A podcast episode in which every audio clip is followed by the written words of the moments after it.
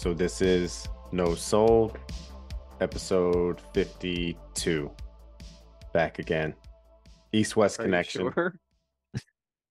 Am I sure that's the episode number? Or sure, yeah. We're back again. It's fifty-two. Oh.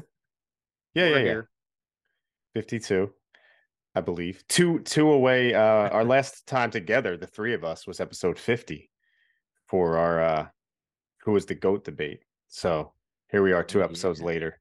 We're back. First of all, Frank, how you feeling on the west side? Doing great. It's bright and sunny out still, so it's tripping me out, but uh, you know, kind of keep it dark. Yeah, time zone difference. How you feeling on this east side, Duke? Living that goth style, Frank. Yeah, always. I feel like one million dollars. Thanks, John. How about you, pal? Also a million. A million and change. A million American or pesos? Canadian. Um, Canadian. Canadian. That's no, a million Canadian. I was thinking um, euros. Yeah, but we're here in living color to remember uh, the great Superstar Billy Graham. That's going to be episode fifty-two here. We're going to talk all about the Superstar. Recently passed away. Um, his birthday week here, so he almost made it to his eightieth. But Superstar Billy Graham, often imitated. Some would argue that he was actually duplicated. I don't know. If you could say, I mean, they they attempted. We'll get into uh, the influence of Superstar Billy Graham, a showman and entertainer. But um, yeah, I feel like certainly before our time, once again, with the access now through tapes, YouTube, D V Ds, everything in between, we could really get to know all about these guys from yesteryear. Frank, uh, a lot of comparisons to Muhammad Ali and the, the Ali-esque promo delivery. Uh, that's yeah, got to resonate sure. with you, at least with the Superstar. Yeah, it's, it was, you know, I'd always heard like the classic Superstar promos or whatever. So it was fun, like digging deeper and seeing more of the promos. And I was like, oh, yeah, because I, you know, you hear them and you're like, yeah, it's like it's a Muhammad Ali impression done a slightly worse. Right. We see guys who like try to be people. Becky Lynch is trying to be the Connors of today. Right. And it's always like, ugh. But the more I watched Superstar, it was like, oh, yeah, this guy had it. You know what I mean? And he looked obviously great. So. Yeah, it was cool. It was cool digging back. Yeah, Duke, being a transcendent talent, that's definitely something we had on our criteria when we made our GOAT list. And Billy Graham, transcendent for sure.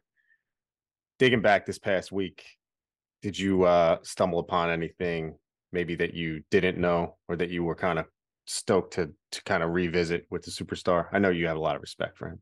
Yeah, I've um. I've studied a lot of him, like, in retrospect. Like, he was before my time as well. I'm older than you guys, but um, I saw him, like, as a manager. So I did get to see him as a commentator and as a manager, but, like, I had no idea what he was. You know what I'm saying? Like, I saw him, you know, like, we see guys a lot later in their careers. Like, even Andre, you know, you didn't really quite know how great he was, like, in his hey. So, like, it was cool for sure for me to go back, and we just wanted to show some love to him. You know, I know he gets like a bad rap. He wasn't a great human, according to some people, but like as far as the business goes, which is what we're talking about, his pro wrestling career and his impact on wrestling, like you have to you have to talk about him, man. Like I think without him, the business isn't the same. Yeah. That's what I was saying, like transcendence and just the influence. And we'll get into the Superstar. But speaking of the GOATs, speaking of the GOAT list, we waited on you, Duke, to revisit our comments, our feedback from episode fifty, which for all intents and purposes is one of our more successful sort of interactive episodes. It was fun. We knew it would be. We knew the debate would sort of stir up some stuff, and the debate kind of continues to rage on. But uh I just wanted to go through some of the comments, some of the other guys who, who dropped their lists, the polls, things like that. Um, I feel like Ed, you know, our loyal listener, Ed, he kind of broke it down with his criteria, and he's got the Nate on top. Ed believes Ric Flair is the GOAT. He also had The Rock up there. And Frank, Rock was missing from your top ten. He was. He was. I had to come for Ed though in the comments, and I don't usually. But he had the, he he said he was Team John on this one, and I couldn't stand for it. John's, you guys have no idea the the head that John has grown over the couple weeks that we since we put this lead with people agreeing with him. But uh, you know, Ed did have the Rock number two. I get it, but I don't think the Rock. I w- he had Rocky number two, mm-hmm. and I disagree just because I think all of that is post wrestling Rock. Most of it, you know what I mean? Like yeah, to like to make him mm-hmm. that household name. I get it. He was huge. I get it. It's, and listen, mm-hmm. having the Rock on your list, if he's number two, he's number two. Mm-hmm. It's super reasonable. It's just I disagree. Well, you and yeah. uh, Ed were, real quick, I'll let you do, but yeah. Frank and uh, Ed were kind of like, I guess, coming at each other in the comments, uh, you know, in a nice, friendly way. But yeah, yeah. Not it, it, it, but in a, uh, like, you guys did see the eye, eye to eye on your hatred for Shawn Michaels, blinding you so much that you couldn't true, put true. them in the list. Doesn't so, make it. You know? You know, there's a uh, bunch just, of guys, I already said, I don't know how Ed feels, but I already said, there was a bunch of guys at the end, like six through ten, seven through ten, especially. Mm-hmm. It could have been any number of guys with the four or five or six that I had in the honorable mention, really. If we're being honest, you could switch any of them, and it's an argument. So mm-hmm. it is what it is. I just, he's off my list. I actually respect you not putting him in because of your hatred for him. I think, yeah. I think it's funny. Yeah. And, like, these are subjective lists. You know what I mean? Like, mm-hmm. it's just the rage will continue. You know, like, the conversation's always going to be there. It's always going to be like a fluid list, um, because there's going to be newer guys that some people want to include, you know, and um, if, you know, there needs to be some universal criteria with, like, we need the stat man, we need Zern on this, because Zern can give us some sort of, you know, criteria, and then everybody votes, and, like, we actually well, did this at my place, like, what, like, it was a while ago. At I least mean, over over ten years ago. Yeah. yeah and like we had this whole like criteria, and I think Macho Man ended up coming out on top. So sounds, right. Sounds right. It goes on yeah. and on and on. And like well, respect, I, I, man. I do want to go through Zarin because you mentioned him, and he had his formula. And um, you know, he went through a sort of a one to ten scale, five separate categories. It's in the comments if you want to check it out. My man dropped his top thirty. yeah. Um Of course. He also believed Ric Flair is the uh, all-around GOAT, according to his calculations.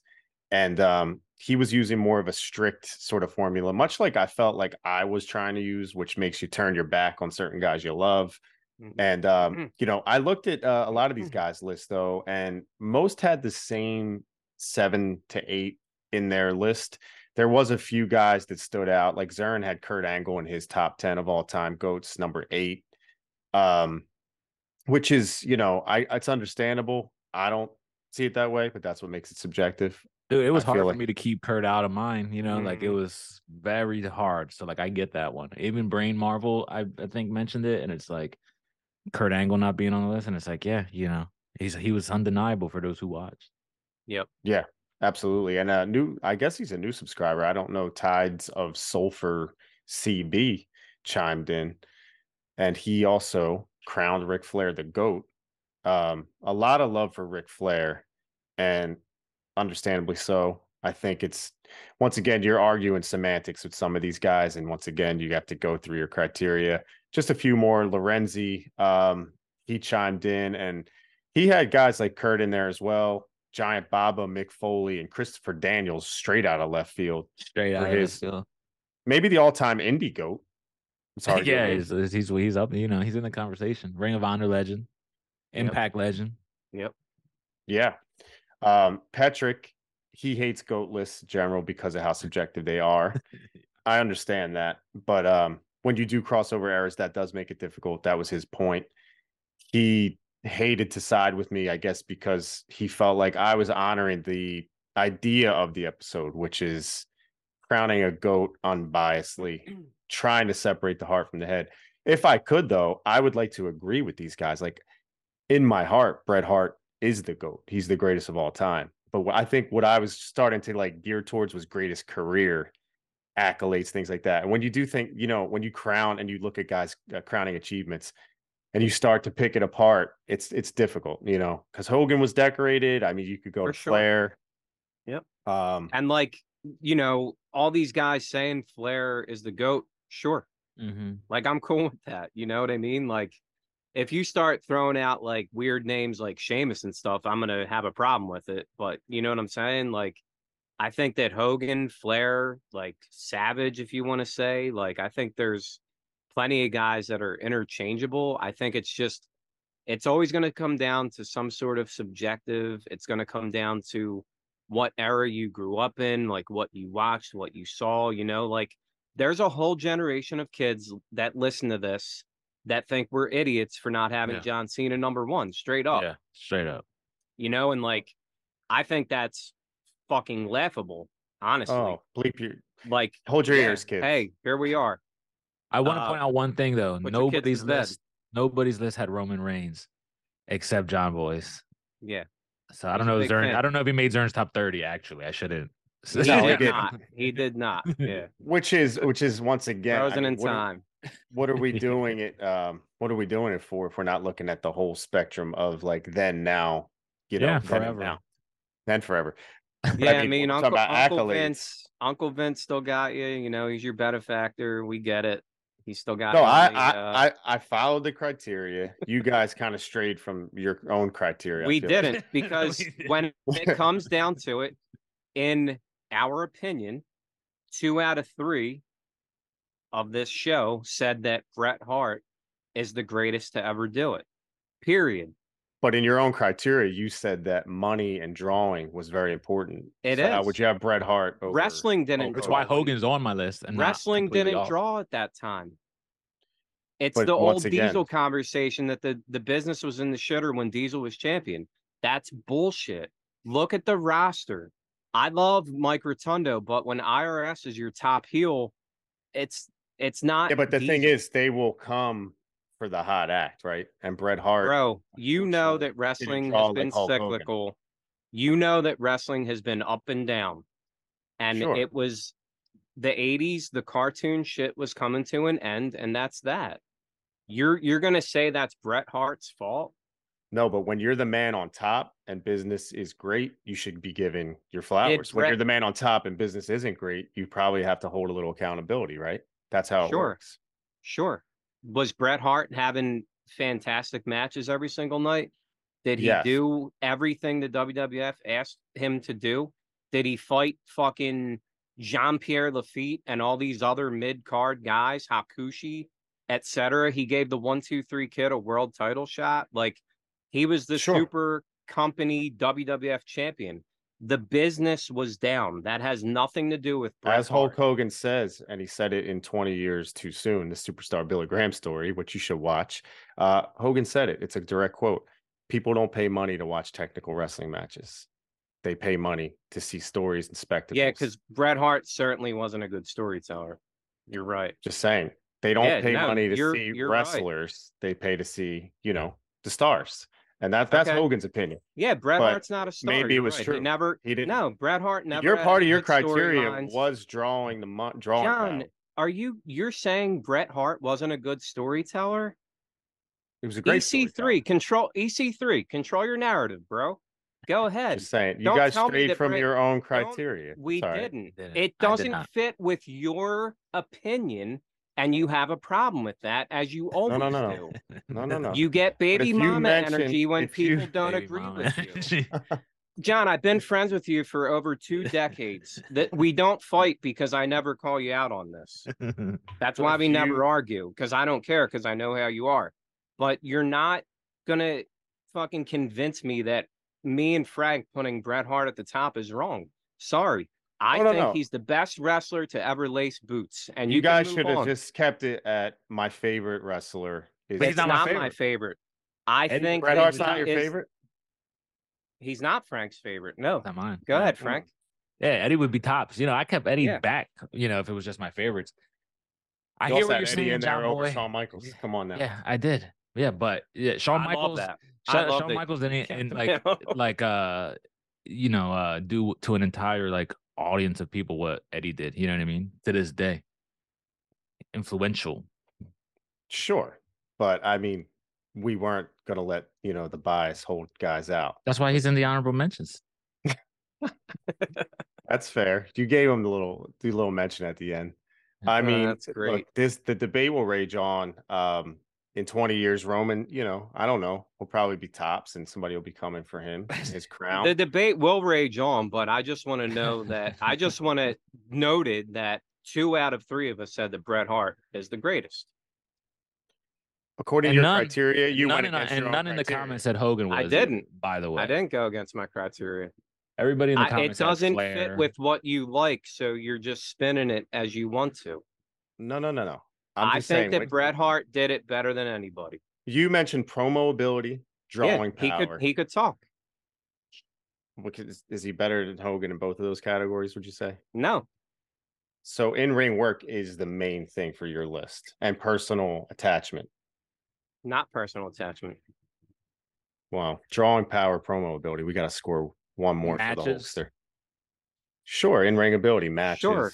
You know, but let's, charisma, let's promo crown Hulk, ability. Let's crown Hulk Hogan as the greatest so we can move on, John. So look, I'd rather crown want. Bret Hart as the greatest because, right, you know, so just I'd like to agree club, with you guys. But He's I just couldn't do it. Laced. He's the best ever laced boots. Period. It is. Bret Hart's the greatest. Deal with it. Deal with if it. If you don't like it, I don't give a fuck. We'll make your own list. Well, I think, um, you know, uh, over one hundred people spoke on Instagram. It was very mm-hmm. tight, actually.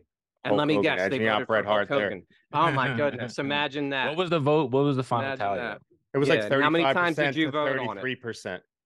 I, oh, I did not, not vote. That's inconclusive. Inconclusive. But you did vote for Bret, and I counted that vote. Mm-hmm.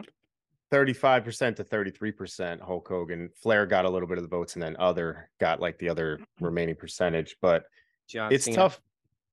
I mean, there are people that believe Cena. There are people that believe Edge. There are people that believe Christopher Daniels. Um, and I'm and I'm cool Kenny Omega. It. Yeah. The great thing about being human, man, we're all different. Yeah. And we all have our own brains, but no one that, you know, no offense, Ed. I know you're listening. You put Rock number two. Tell me I'm wrong. Like, come on. What are we talking about? Let's come on. What are we talking about? You do your list. I'm going to do mine. He had that. Best there is, was, ever will be. He said it. He did say it. But yeah, the, the, I'm uh, in the hot already. I'm fucking sweating already, man. Come on. Episode fifty. We waited for you to wrap it up. So, you know, episode one hundred, maybe we'll revisit the GOAT list with a very strict criteria by our road man, Zern. We'll get the stats all together. We'll crown Macho Man again, probably, because let's be honest, he he kind of checks all the boxes. A top one hundred list? Mm. Top one hundred list for episode one hundred. Jeez Louise. We'll definitely need Mike for that, because I'm calling out. In fifty episodes, you never know, man. Somebody new might actually jump up into that top ten. There's guys like, uh, you ever hear a Cody Rhodes? In a year? In yeah. a year, somebody's going to do this? Yo, Who, Sheamus? Punk with his All uh, right. yeah, Punk. fifteenth A E W title reign or whatever. Yeah. Yeah, the debate will rage on, but that was episode fifty. For here, episode fifty-two, we are speaking about another arguable GOAT, another arguable greatest of all time. The reflection of perfection, the man of the hour, too sweet to be sour, the ultimate entertainer, Superstar Billy Graham. Duke, this would have marked his eightieth birthday, just mm. shy. We lost the Superstar last week. And you mentioned it at the top. Um, he's a guy that has his retractors. Um, he has, you know, a lot of people that have spoken out against, you know, his personal choices and whatnot. I don't think I'm going to get into that. I don't really think we need to get into that because we're just going to kind of talk about his influence on the business. We're going to kind of highlight some of his big moments.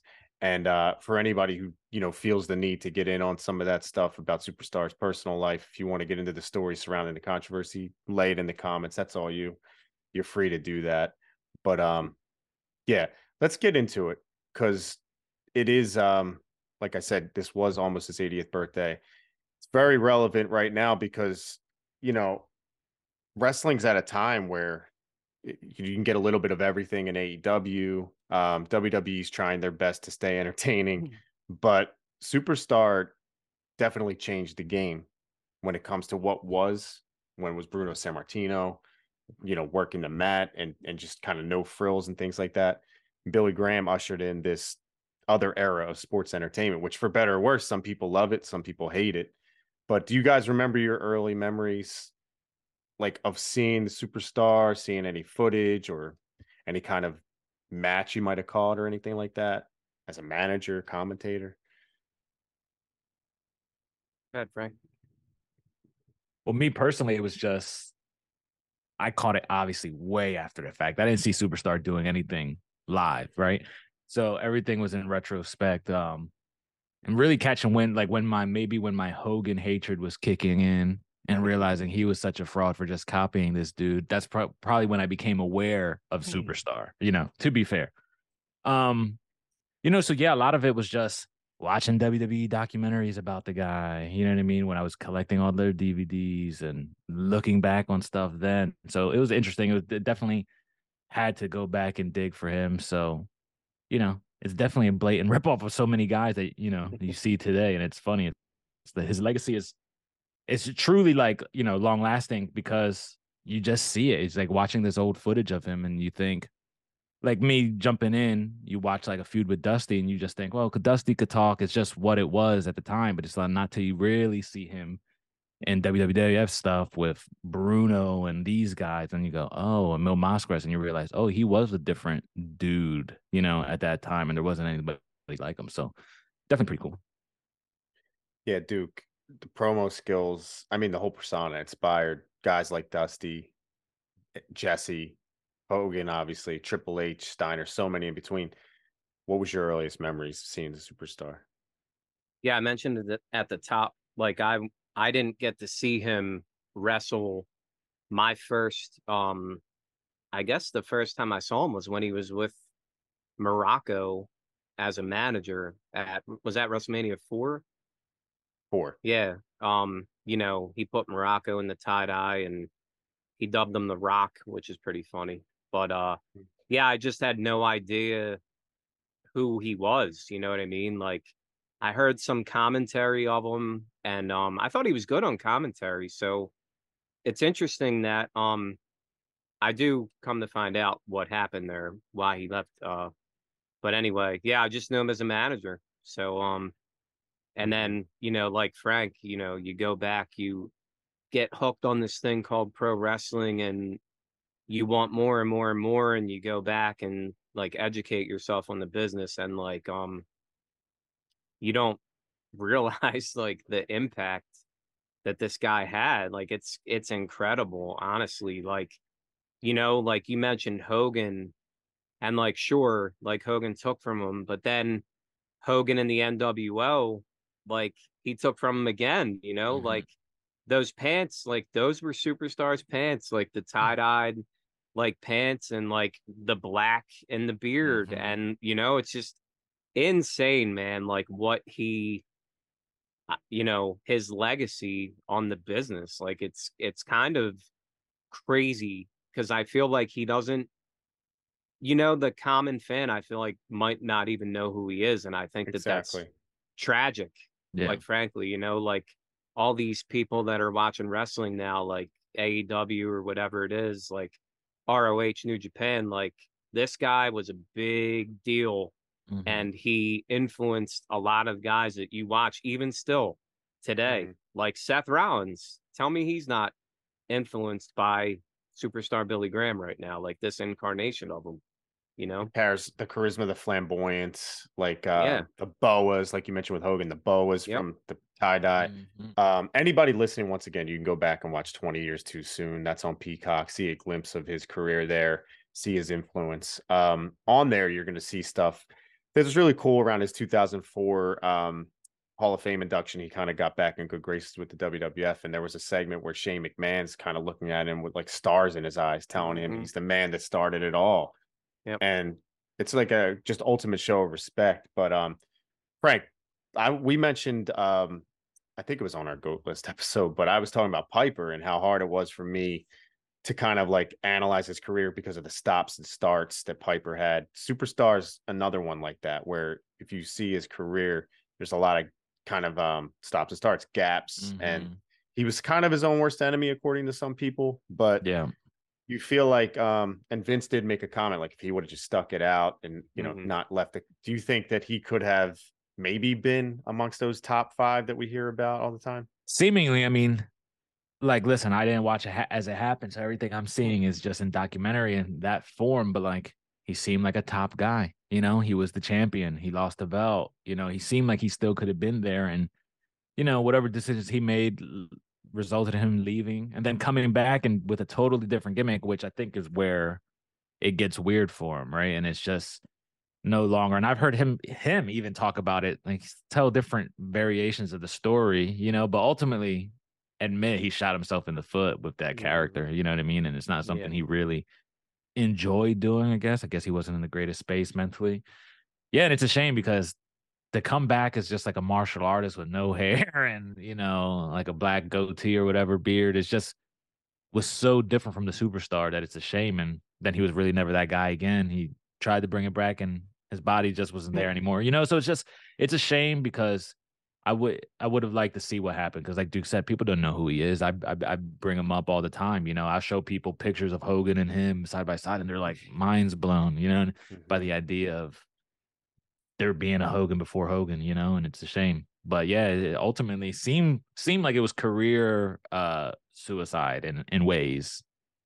Yeah, Duke, you mentioned Seth Rollins, like the colorful personality that um, he tries to put out there. But Superstar was, he had that. It was larger than life, but like it was believable.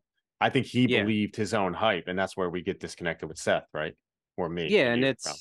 I mean... authenticity, you know, we talk about that all the time. Like um Rollins is doing a character, you know, like Billy Graham.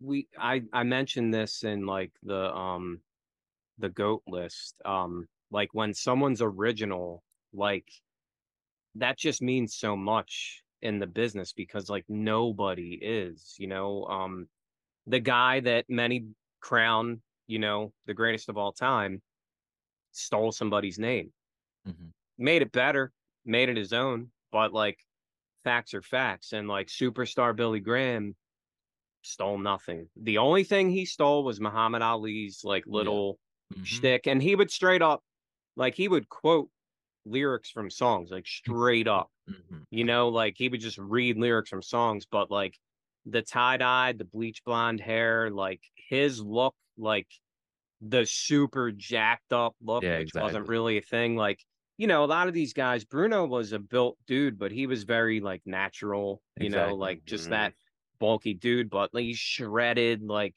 Arnold Schwarzenegger bodybuilder dudes. Like he was one of a kind. And um that that D V D, whatever release, the twenty years too soon, it's aptly named because he was, he was Vince McMahon told him, because on that D V D, he's talking to him. He's like, man, you were just, you know, Vince knew his dad was wrong, too. Like, mm-hmm. all due respect to Bob Backlund, but, like, was that the right move? Because we we kind of, after that, head into this, like, sports entertainment thing. Yeah, and, like, era, yeah. yeah, and, like, Superstar was like, damn, like, he was crushed, you know, because mm-hmm. he felt like he had something, and it was just taken away. And he's a human being, man. You know, yeah. like what happens when you guys lose your jobs or something bad happens? You get sad, you get depressed.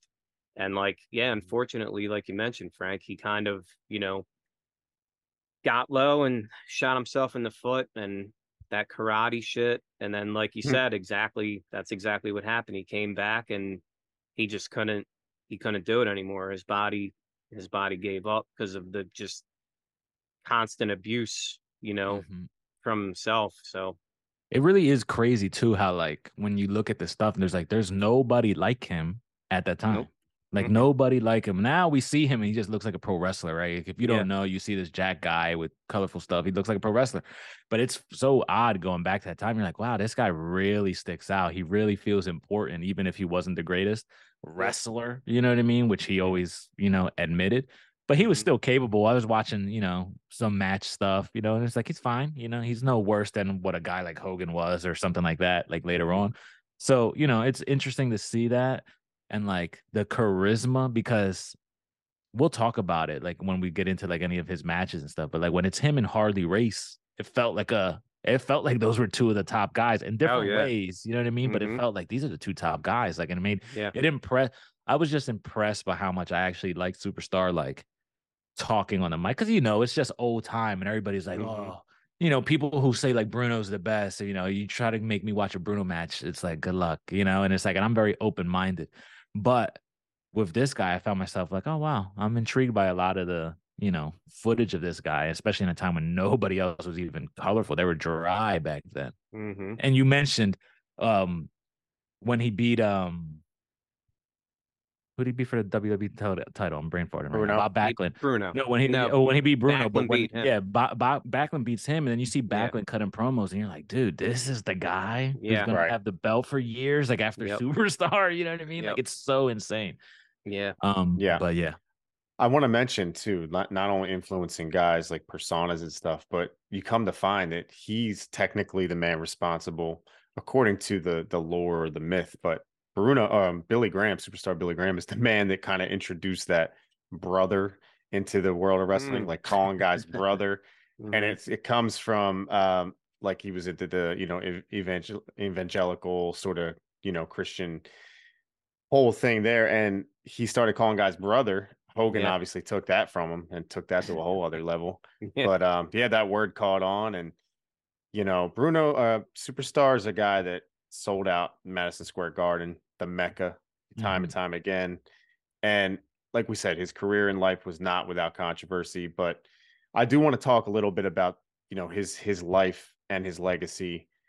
Like we were saying, you know, we'll get to the end when he kind of came back with that martial arts gimmick, because that's where it gets very sort of like, it's a little bit of a downer once you get to that point in the career and the timeline of Superstar. But yeah, he's real a guy before you. Can I yeah. just real quick about the main event thing? He actually says, like his words, he said that's like his biggest accomplishment that he that he, you know, in his career. Um, when he was on top, they sold out nineteen of twenty main events in Madison Square Garden. And that's crazy for like that time. Mm-hmm. And he he always said like that was his biggest accomplishment. So I just wanted to mention that before we kind of got away from it. Yeah, you're talking about in the mid seventies, pro wrestling bringing twenty thousand people roughly into Madison Square Garden nineteen out of twenty times to watch a pro wrestling match. Yep. I mean, that's pretty, pretty amazing, I think. Now that's like a Monday night, you know? Yeah. But like it, for right. that time, like it's pretty nuts. Yeah. The Superstar, raised in Phoenix. Did you guys um, find it fascinating the early times where, you know, he was lifting with Arnold and kind of had him as a workout buddy and sort mm-hmm. of, you know, it's crazy how he rubbed elbows with so many legends from all different walks of life. But yeah, Superstar Billy Graham training with Arnold Schwarzenegger at one point, then training with Stu, Stu Hart, the man who trained Superstar uh, in the dungeon. And he didn't seem too thrilled about his... Uh, No, quote coaching, wrestling yeah. training there, right? Yeah, nah. He said he got like beat he, up, basically. He got stretched. Yeah, yeah. yeah but I mean, so. Who would have thought, though, right? I th- I think that is just. I'm already like enamored with this guy, but then you know, you're telling me he trained in the dungeon. I'm like, what? Like, how cool is you know, like, how much cooler really? Can you get, dude? You know what I mean? Like, I just I think that's so awesome. And then uh, when he left there, I'm sure you guys heard this, but he gave Stu three colored T Vs when he left. Do you know about this, Frank? No. So as a gift for training, you know, Stu trained him. He gave him three colored T Vs. So they ended up getting repossessed because he took them from the Holiday Inn and gave them to Stu Hart. Jeez. Vince McMahon actually told that story. Yeah, that's classic, man. Uh, it's crazy because Stu just seems so timeless. Every time you turn around, you're you're hearing another story about the Hart Dungeon or the Hart family and Stu Hart. Stu Hart, you know, been around that long to go and train Superstar Billy Graham, who's insane. You know, I know, right? Almost eighty yeah. years old. You yeah. know, yeah. It's wild. But um, yeah. So Christianity was a large part of Billy Graham's life, on and off. He. You know, he claimed himself to be a God-fearing man, eventually got his name from Jesus Christ Superstar. He took that moniker. And I thought that was a cool little detail. But um, we watched music. this and his music. Yeah. And we watched a um, Starcade. I guess it was Starcade eighty-five, our first episode, The Big Bang. Big Bang. Yep. Yeah. And on that card for uh, N W A Starcade eighty-five, there was an arm wrestling attraction with Superstar Billy Graham. And it's so weird because his timeline, it drifts in and out at W W F and N W A, A W A he began with. But um, Frank, like the arm wrestling stuff, this was a large part of his early career too. Like the the attraction, being an yeah. attraction. Yeah, I mean, it was definitely, and it's sort of, it's a, it, it kind of goes back to kind of sad to see where he ended up. You know what I mean? Going back to that stuff that put him on the map. You know, he just became like this kind of special attraction because he couldn't do anything else at that point. But um, you know, definitely cool like backstory. I love a story like that too, where you see a guy come from, you know, meager, you know, beginnings, I guess you could say, and then become like this larger, because like he's an arm wrestling guy. Then he was Superstar Billy Graham, you know, like top guy of the world. And it's just like, I just think it's cool to see the transition and a guy become his own thing at that time too, when I, all these guys were so bland. And it seemed, we talk about politics and wrestling now, but like back then it had to be even crazier because guys were holding the strap for seven years yeah. at a time. You know what I mean? So yep. to see something, somebody like him, a flamboyant guy, become like top dude, I guess you hadn't seen that in like a very long time. Yeah.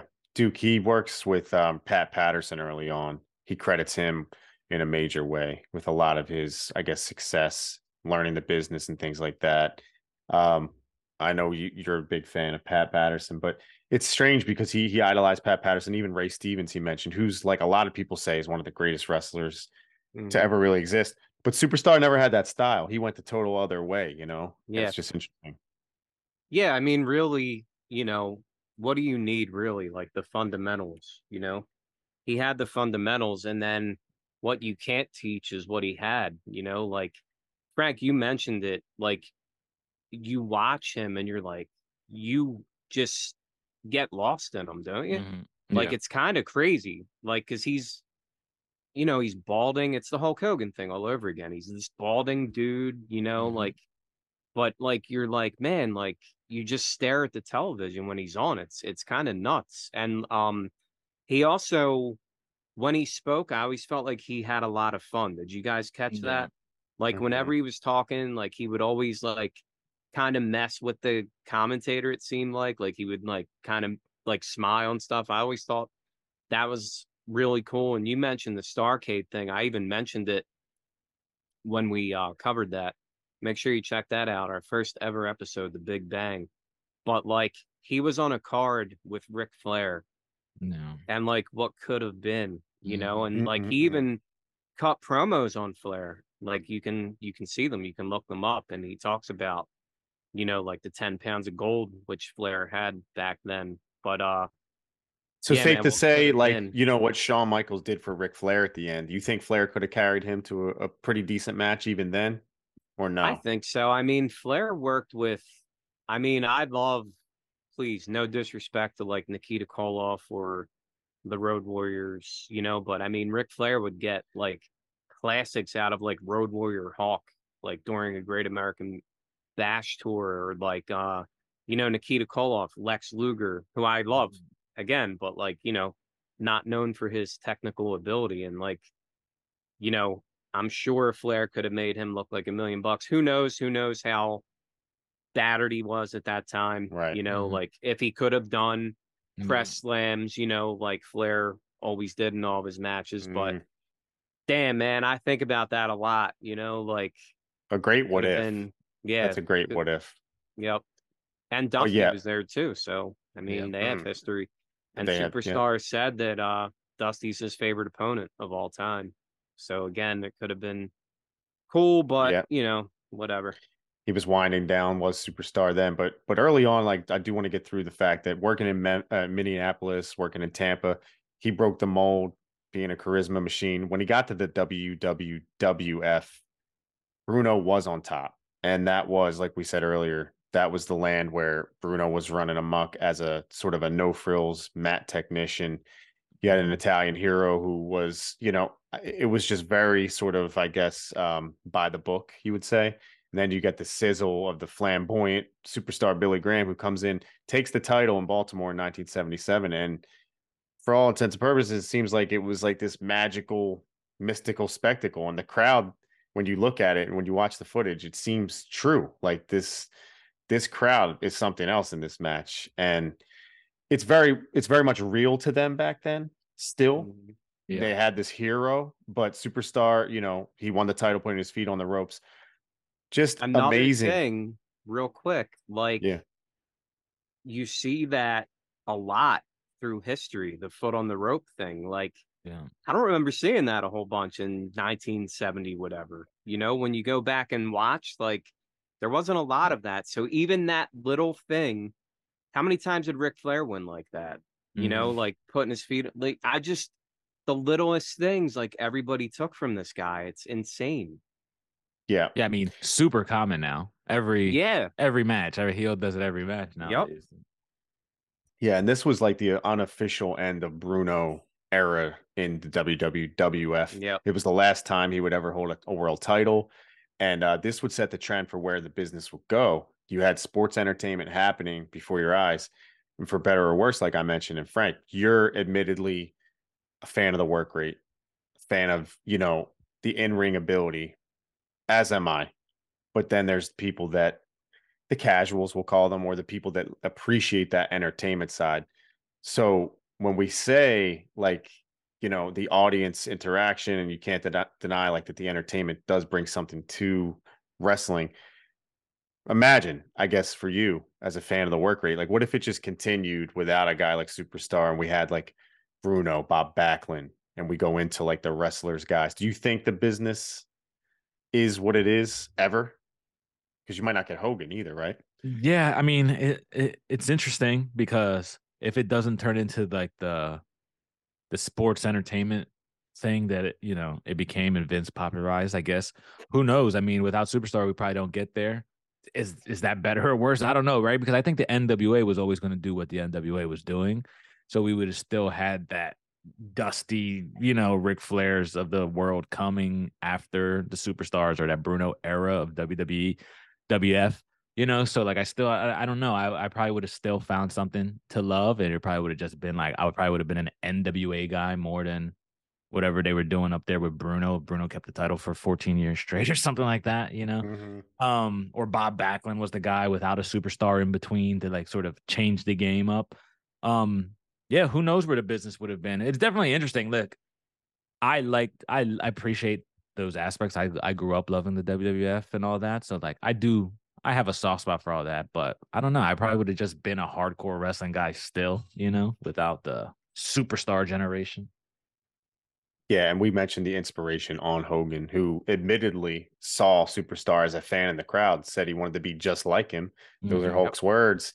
And it's like, man, if Hulk didn't see Superstar, I wonder what inspiration Hulk would have drew and what kind of guy he would have been. You know, it, it would have been a totally different Hulk Hogan if, yeah. you know, if at all, if we ever really got Hulk. I found it funny where Superstar talking about like seeing Hulkster. Was that what he was saying? And that where he was like, I saw yeah, this he saw kid him in the, the crowd. Yeah. It's like, dog, are you kidding? Yeah, I think kids. he was. Hey. I think he was working us, brother. Yeah, but I mean, the whole presentation, like we Carney, mentioned, the color. Oh, they are all of them, right? But oh, the yeah. colors, the boa, the promo delivery, just the whole presentation. You had Jesse as well, Jesse Ventura, uh, Dusty, Hogan, all these guys who were amazing talents, but they were almost clones at some different point. And that stuff just can't be denied. Jesse especially, right? Yeah. Like Jesse's almost like a copy for copy. You know, it's like he just didn't get to the heights that Hogan or, you know, even Superstar, I guess, did.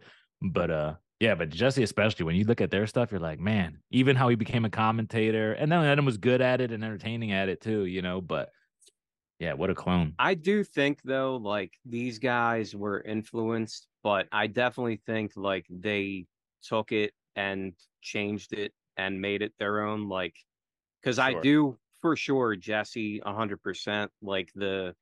the fringe jackets, you know, um, the tie-dye, the long earrings, like stuff like that. But I definitely think he became his own dude, though. Mm-hmm. Um, and Hogan obviously became his own dude. Like, but, you know, you can't deny, like, the blatant thievery, you know, yeah. like the pythons. Like, he got that from yeah. him, you know? Like, yeah, I, like the I measurement, believe, the arm measurements. Yeah, yeah. like...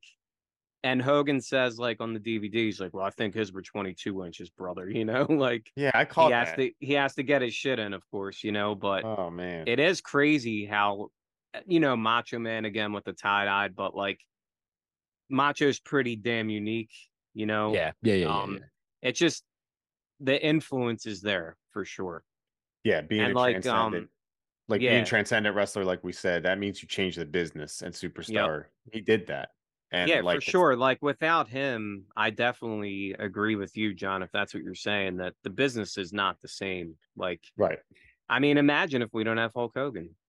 Mm-hmm. Like that's insane. We don't have the greatest of all time. It's crazy yeah, and, to think about. And like, and like, you know, I don't, I love good matches too, but I would, I'm, I'm probably a sports entertainment guy. That might shock people because I seem to be a grumpy old man on here a lot, but I do like, I want a story behind the fight, you know, like I'm probably fifty fifty. Like I can't just tune in to some indie show and watch two guys fight for twenty minutes. And like, I need attachment. It's just everything that I'm into, like books, movies, shows, whatever. I need great characters. And like, you know, even Superstar, when he was a manager, was a great character. Like, he's like, he gets injured and then they show him fighting back and like he falls and, and he gets up by himself, you know, like he was just always a character. So I definitely think that without him, the business would be different. Who knows if it would yeah. be better or worse, but I think different for sure. And the louder, the better type of thing back like that was um, rare. So like I said, you had all these vanilla guys. And mm-hmm. for him to come in with the colors and be like louder and the physique, which was insane for that era, even for like today's standards, definitely. But that physique, he was a specimen, you know, how he got there. That's, that's his business. But, um, well, he openly Frank, talks about it, right? Like he, yeah, he was the steroid guy before yeah. that was like super common, you know, it, it yeah. is what it is. Um, you know, and it brought a lot of heat onto the W W F eventually, but you know, he, that's the way bodies went after Superstar. Yeah. You know what I mean? He said straight up too. He's like, I loved taking steroids. Yeah, exactly. He straight up said that. Like, mm-hmm. I love doing it. Yeah. And I mean, no. and his body showed it. You could see yeah. he's a freak show. You know what I yep. mean? Like, it's like, yep. like you mentioned, Duke Bruno was a jacked. He was like an a, actual like gorilla. You know what I mean? Yeah. Like that, yep. the way he was built. But there was something about it still felt like neighborly, you know what I mean? Like a guy yeah. you would see, just like a jack yeah, like a dad. Guy. Yeah, exactly. Yeah. Jack dad. But then Superstar had that the, that physique that we've all learned to appreciate in pro wrestling, yeah. those jacked up scumbags, you know? And he was he was that, but you know, he looked he looked good. Yeah, and I think with Superstar, um, you know, he had, like we said, so many interesting stops and starts, but I do want to talk about that. Like it's a legendary encounter. If for nothing else, it was considered the Super Bowl of wrestling, the Orange Bowl. And you had what was labeled and what was pitched as a unification match between the N W A title versus the Worldwide Wrestling Federation title at the time, the W W F, two out of three falls, Harley Race versus Superstar Billy Graham. And at the end, I'd like to, you know, give some people a couple matches to go out and check out if they want with Superstar, but this is one that's just so it's it's just almost sounds like um like mythological, like a fable that this match took place. It turned out to be a draw, but um pretty wild to have this match take place in nine I think it was nineteen seventy-eight this happened. Mm-hmm. Definitely the coolest thing I when I was like getting into like all this Superstar stuff that I saw, because listen, I love Harley Harley because Harley just has this, I don't know, there's aura about him, you know, he just feels so legitimate, you know, mm-hmm. but I will say when he was standing next to Superstar, you're like, who's this dork that Superstar yep. is about to take? You know what I mean? Like when you say, and I don't get that vibe from Harley because he feels very legit, you know, anytime I saw him across whoever, you know, I always felt like, man, Harley Race is a badass, you know, and he's going to do, but with Superstar, I didn't get that vibe. Superstar really kind of made him look like a fool just in physique. And then just his mouth. Harley's obviously very slick talker too, you know, in his own way. But seeing them go at it, it felt like a heavyweight fight. You know, it felt like Muhammad Ali versus whoever, Sonny Liston, you know, and like it, it made it exciting. It made me like, I was watching, I was working out, watching, you know, like them at press conference, like, you know, going at each other. And it was like, man, I was like, I'm like jacked for this match, you know, and it's fifty years old or whatever. Yeah. So, how great was you know. that uh, press conference, by the way? You guys can find this on YouTube. It's the Super yeah. Bowl Wrestling, Harley Race for Superstar. But how cool was that press conference and just the the build up? felt like it felt like a, a championship fight, you know? And like, I love that aspect. I mean, it gets me yep. right away. And Harley Race, I think, Duke, is like, um, if we ever do that list of, once again, subjective, but like top ten coolest wrestlers, mm-hmm. always get Scott Hall mentioned, but I think Harley Race low key was just a super cool dude. Oh yeah. Mm-hmm. And once again, a guy that doesn't really look so cool. Yeah. You know, like kind of like Arn Anderson. Like I think yeah, Arn Anderson's yeah, yeah. pretty Another fucking cool one. too. And he's always looked like he's fifty.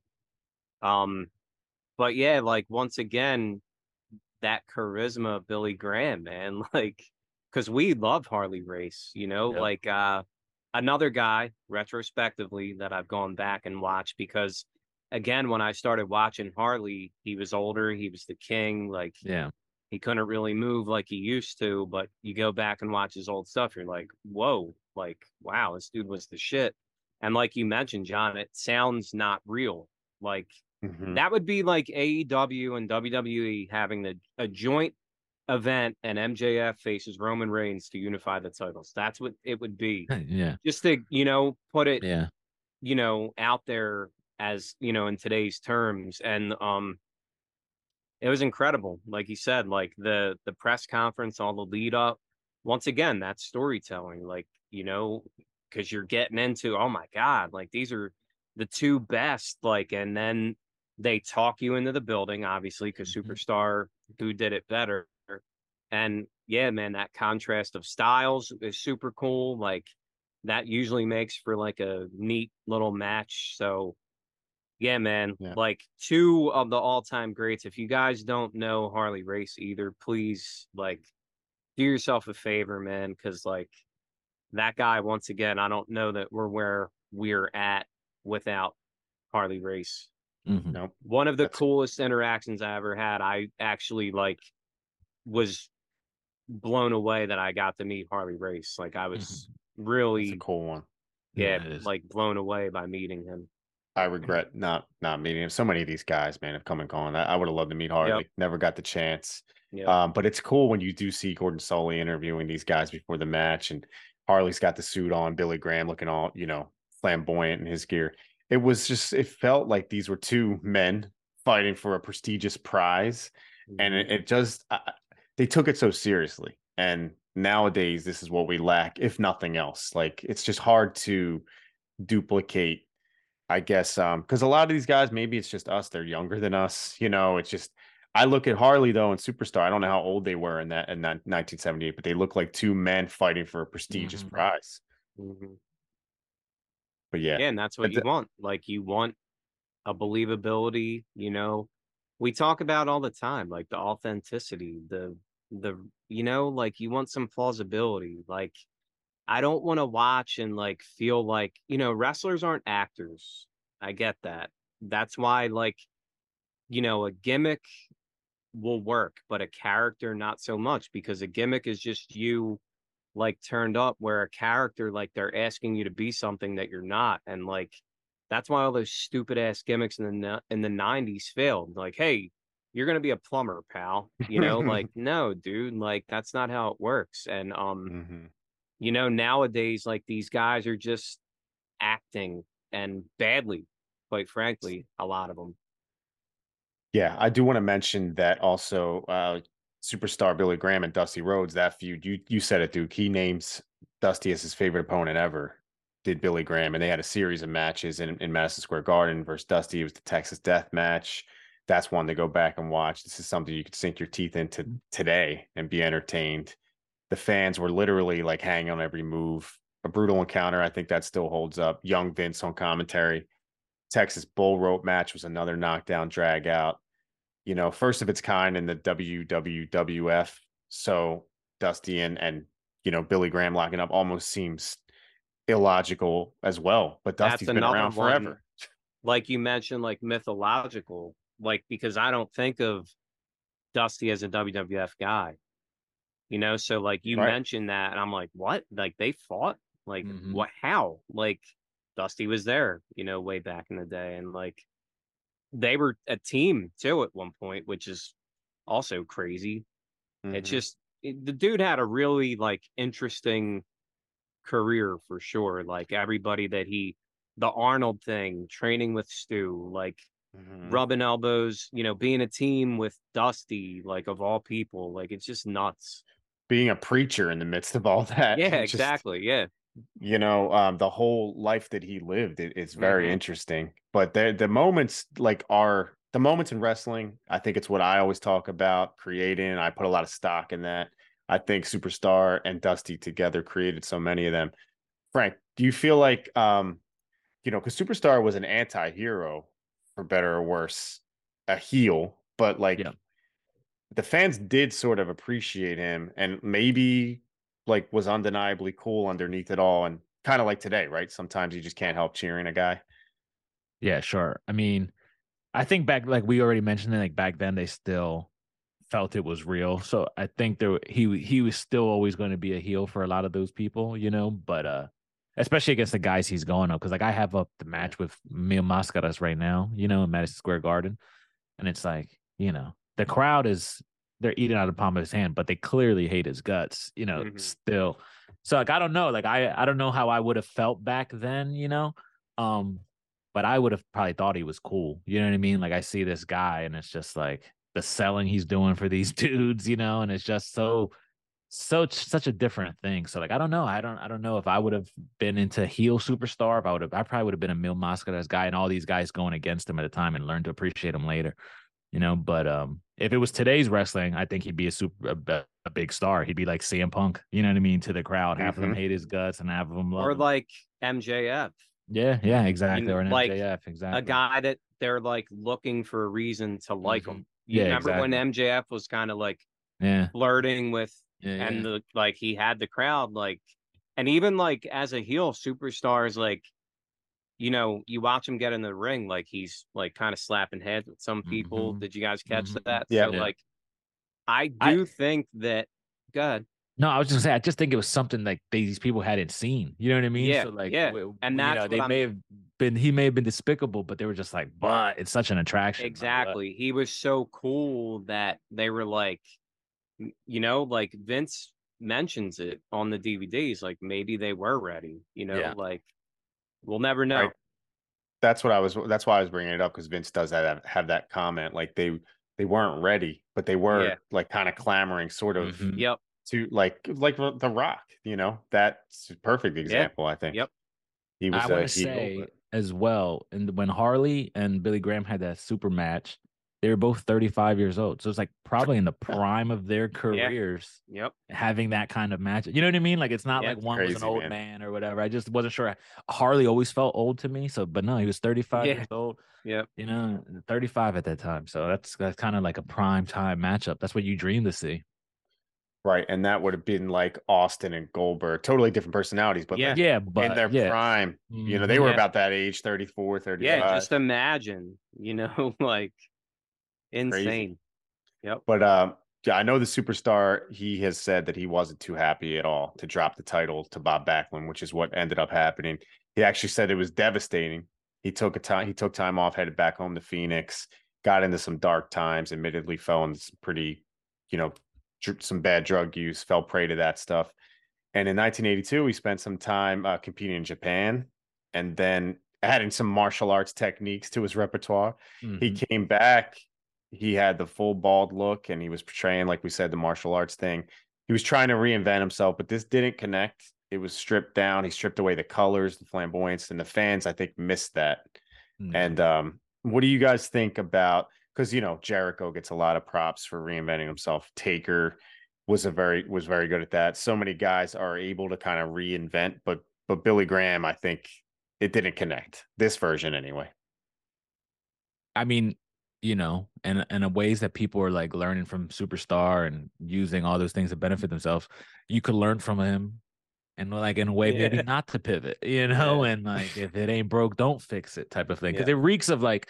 Like W W E fans today would be like, oh, this is a, a Vince move, right? Take away all the charisma and flavor, bland them up a bit, send them out there with some generic gimmick. And but when you hear, no, no, no, this was actually this guy's own idea, you're like, man, what a bad move, you know? And it's a shame, you know, because you, like you mentioned, took away everything that made him stand out. And, you know, and he's still a jacked guy and he looks tough and all that, but it's a little harder to believe that some guy doing like kung fu moves and stuff, you know, all of a sudden when you you knew him as this flamboyant megastar, you know, it's it's a shame. He was thinner too. He had lost some. Yeah, weight yeah, he did lean out. He was still sure. in great shape though. He still looked yeah, like, yeah. impressive, you know, but he wasn't that jacked up monster anymore. And, you know, odd move. I'll never understand it, but.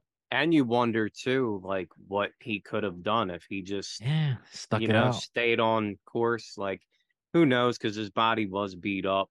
Yeah, but, you know, he could have like maybe had some memorable matches with Backlund as the superstar, not this, because that dude is just brutal. Like, mm-hmm. honestly, like when he when he comes back at that as that mess, like even his wife like was embarrassed for him. You know, yeah. like it was just brutal. It's a shame that he.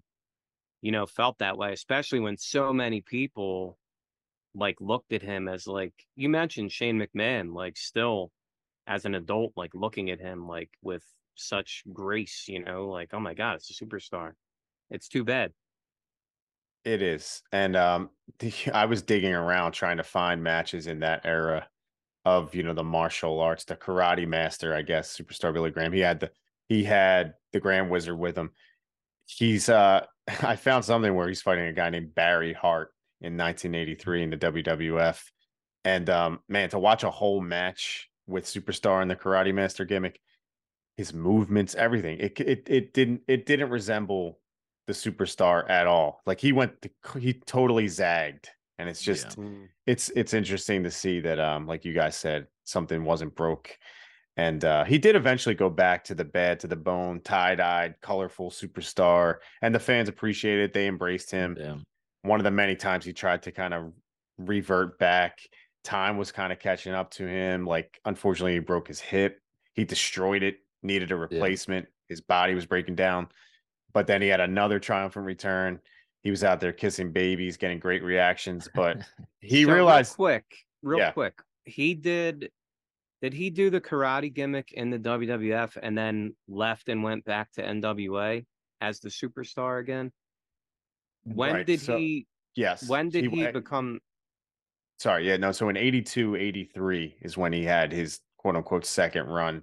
That's when he did the Karate Master gimmick, and then he left in eighty-three to return back to A W A and have his third okay. run with the N W A from eighty-three okay, to yeah. eighty-six. And then there he even says, like, in some of the promos, like, talking about cheap imitations. Mm-hmm. And if you, if you ever catch those interviews, like, he kind of says, like, yo, these guys are stealing my shit. Yeah, yeah. Like, here's the real one right here, you know, like, follow me. I thought that was interesting. Yeah, he did some really interesting stuff with um, Kevin Sullivan, Army of Darkness down there. And it was uh, in Florida. Oh, in Florida? And- okay. Yeah, and um, it's it's just, like you said, all the different chapters of his career. But he even got to work Pedro in nineteen eighty-three, again, like as Karate Master Billy Graham. It's just weird. Mm.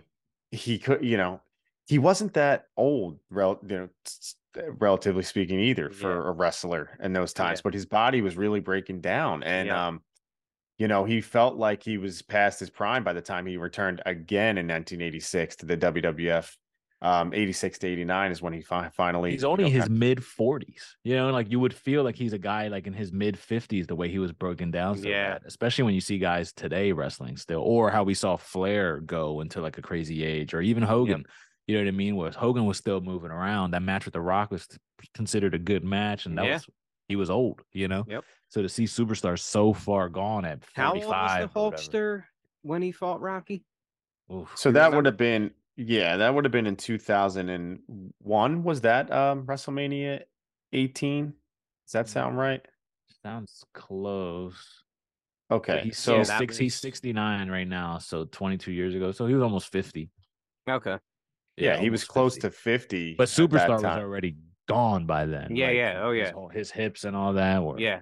Yeah, yeah to your point, Frank, like he, he was forty-four years old when he finally, you know, called it quits in the W W F anyway. And currently, there's guys like Chris Jericho, Edge, A J Styles, mm-hmm. who are out there mid-forties yeah. to fifties with Jericho, wrestling as if they were thirty, thirty-five. Like, we talked about it on here, I think, like, being forty years old, for a lot of guys, that's their prime nowadays. You know what I mean? Like, you could hit mm-hmm. thirty-eight, thirty-nine, and it's like your prime you're fully established as a top guy type of career mode, you know?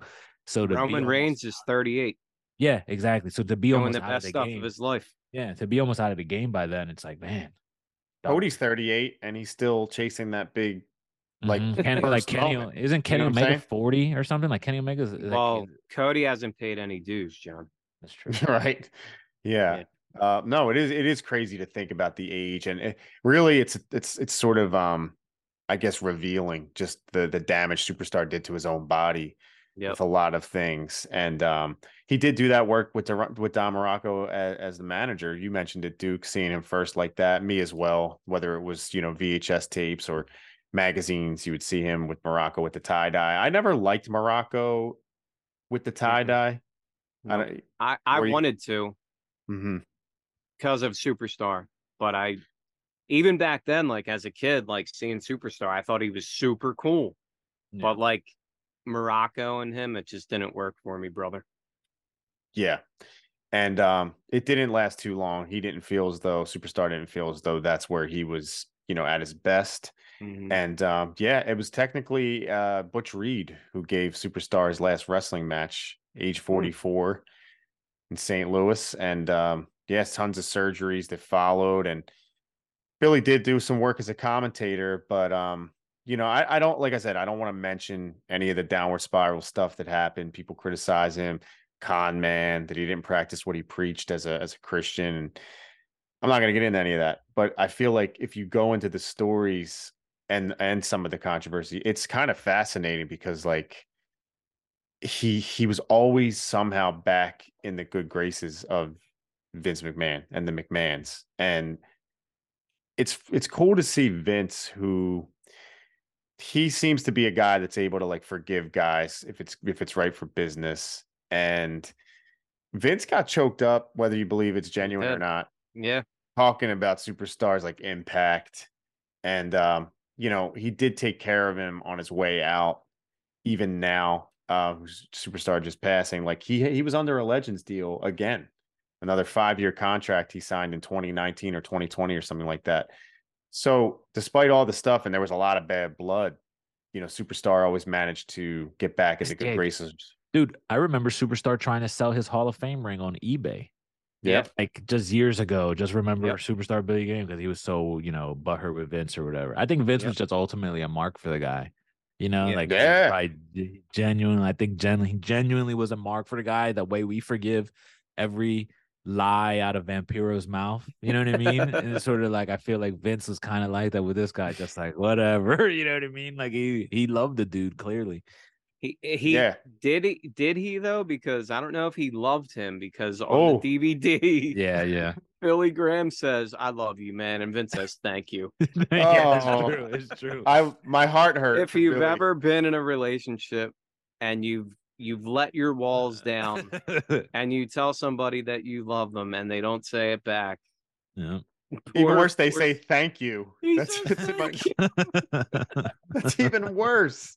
Yeah, Come I on, mean, Vince. Vince, you know, obviously Vince gets a lot of shit, but like I've heard numerous people say, like, and believe me, Vince McMahon had no reason to be good to that man. Like, yeah, yeah. He dragged he him hard. Through the yeah, turf. Yeah, he tried yeah. hard. Nah, very Vince. Vince, you know, looked out for him. He even, you know, he felt bad when he had to fire him, you know, because he just couldn't do anything. Like, even yeah. as a commentator, like, his body got so broken down, he couldn't travel anymore, you know? He tried with a manager. He tried being a commentator, and unfortunately, you know, Vince just couldn't keep him on the payroll. I mean, I'm, I'm sure he could have, but, you know, business is business. Another unfortunate yeah. thing real quick about this mm-hmm. D V D is that John Cena is on it. And did you guys hear John Cena's comments?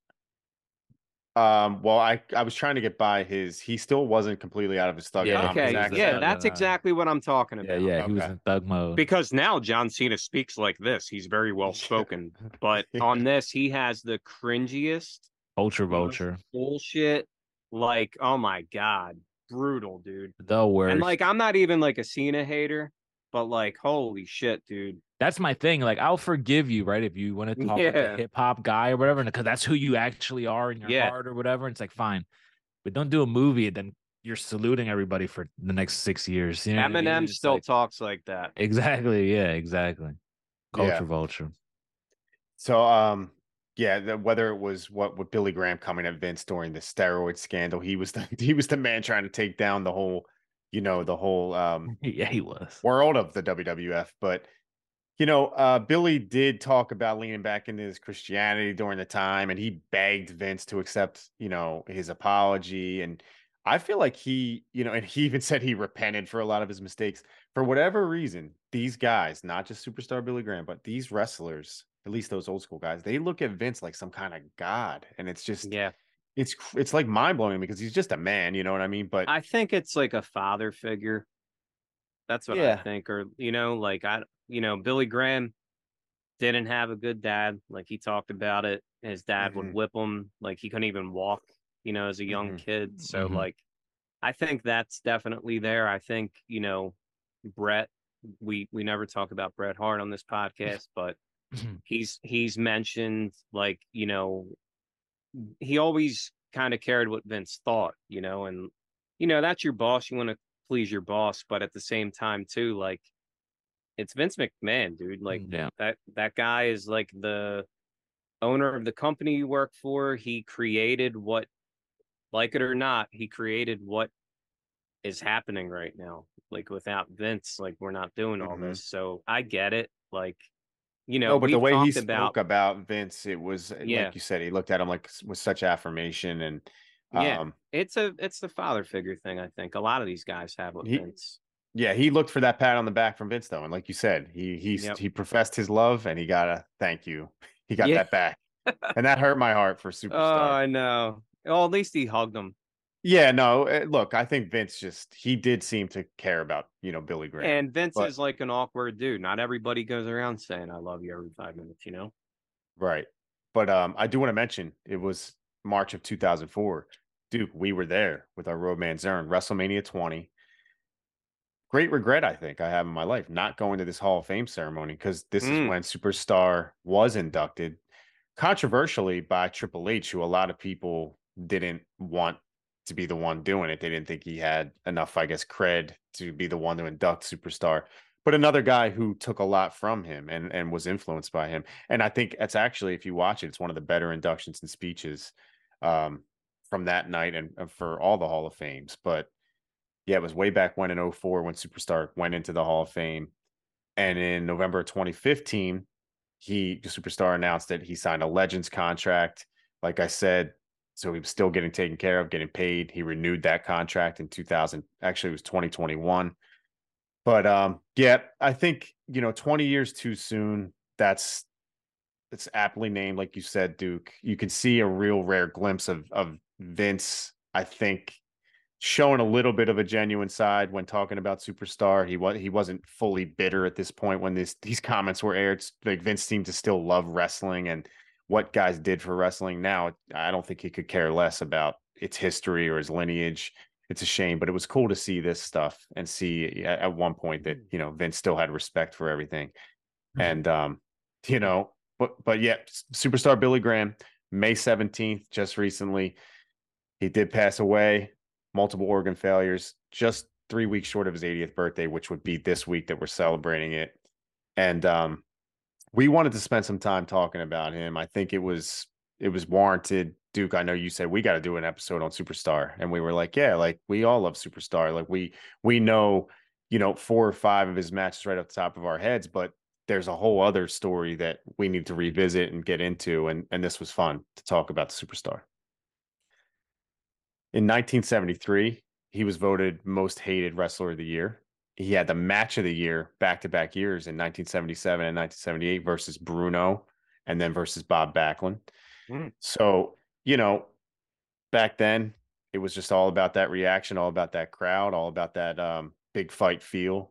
Like you said, Frank, they had that ability to kind of like hype you up before that Harley yeah. Race Billy Graham match. It was really just another time, but I think it, it could be put into today's pro wrestling world, and I think it could work. I don't think there's anybody like him currently that I can think of. That you said Seth Rollins, Duke, but obviously he lacks the physique and he lacks mm-hmm. the the power. I mean, Superstar was killing people with bear hugs.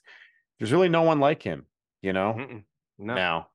And that's, like we always talk about, the uniqueness of of somebody, like to say one of a kind, like that's, you don't get to say that a lot in wrestling. I can think mm-hmm. of like a few, you know, that were really one of a kind. And, you know, at that time, before he was emulated, he was definitely one of a kind. He was um, doing, like you said, Frank, what nobody else did, you know, and uh, I just thought it was important to the history of professional wrestling and to, um, you know, to our audience to show some respect to this guy that paved the way for, you know, all the guys that we talk about now. Like, you know, when we gave our favorite list of all time, when we gave our top ten lists of all time, which I'm sorry I got heated, guys. I love you all. Um, but like, you know, some of my favorite guys were like clones of this guy, you know, like mm-hmm. Ric Flair, Hulk Hogan, Macho Man, like they are all directly influenced by this guy, you know. Um, and then how about the for greats... uh, for Duke or for, I'm sorry, for Frank, like you started watching W C W like ninety-seven, ninety-eight.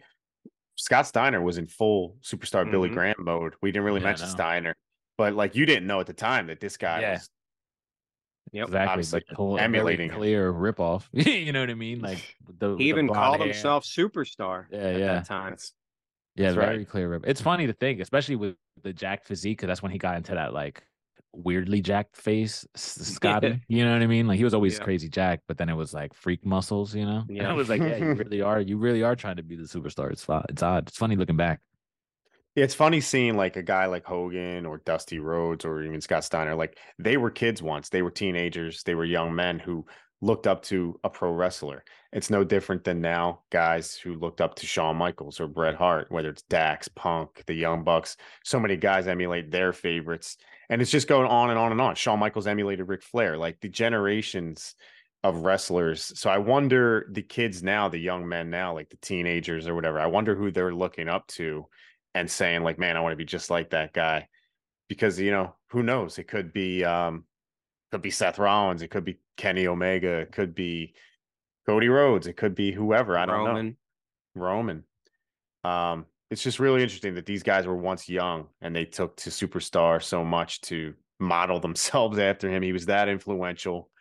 Yeah. And he like was... some of these wrestlers, you know, like Shawn Michaels, um, Steve Austin, I'm pretty sure. I mean, just a few off the top, like they say Ric Flair is the greatest of all time.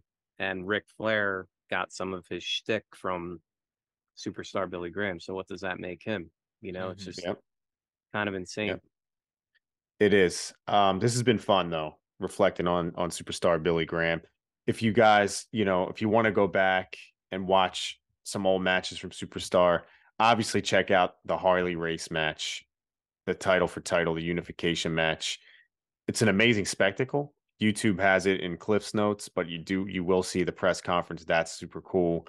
Um, it's a great, great, great quality footage too. You got to watch Dusty and Superstar Billy Graham, whether it's, you know, their battles in M S G, the Texas Bull Rope match. Get into that stuff. There's so much more. Obviously, check out Bruno Sammartino and his battle. There's a there's a lot of great footage of, of Superstar Billy Graham throughout the internet, and I think um, nowadays you can get your hands on it in in many different ways.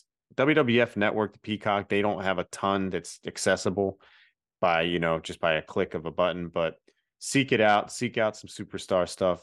This has been fun talking about Superstar Billy Graham. Next week, we're going to be talking about King of the Ring, nineteen ninety-three, thirty years later, June thirteenth, nineteen ninety-three.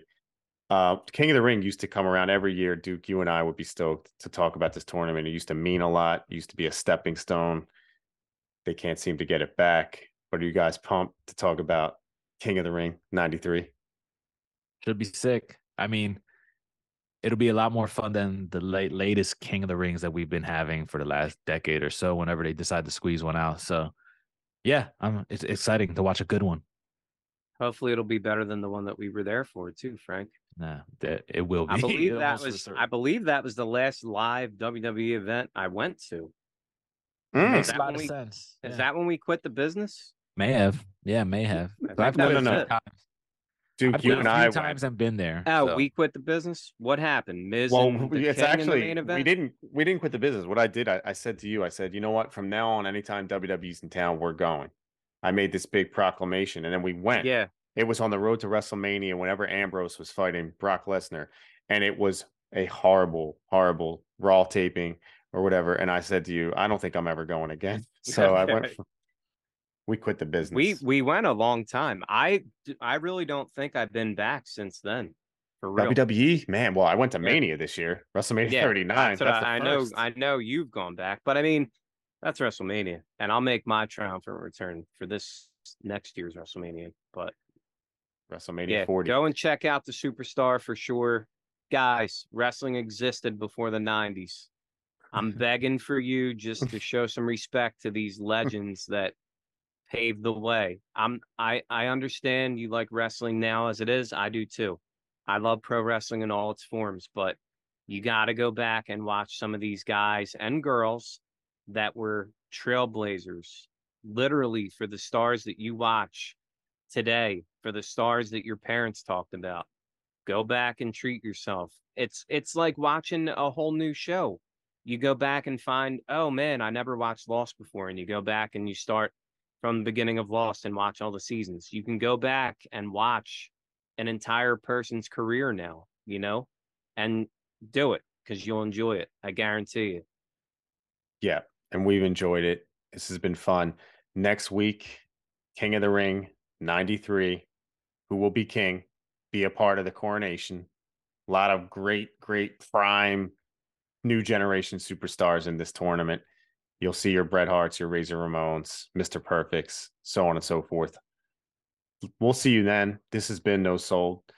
Superstar Billy Graham, gone too soon, I guess you could say. eighty years, he had a nice run, but it feels like that man was going to live to one hundred. He he dodged death a million times. Yes, and he was sure just, did. He was awesome. And this has been fun. twenty years too soon. Check that out on Peacock. Go back and watch the Superstar Billy Graham. Make sure next week you join us, King of the Ring ninety-three. We have Talk Elite coming, talking all about A E W, the world of A E W. Frank and I tackling some of that. We got Coliseum Classics. We're going back in time to watch some of those old videos. It's we got a lot going on in the world of wrestling. I think it's going to be a fun summer. And uh, yeah, this has been fun talking about the Superstar for the East-West Connection. That's the bottom line. There's no, no soul, soul said so. Said so.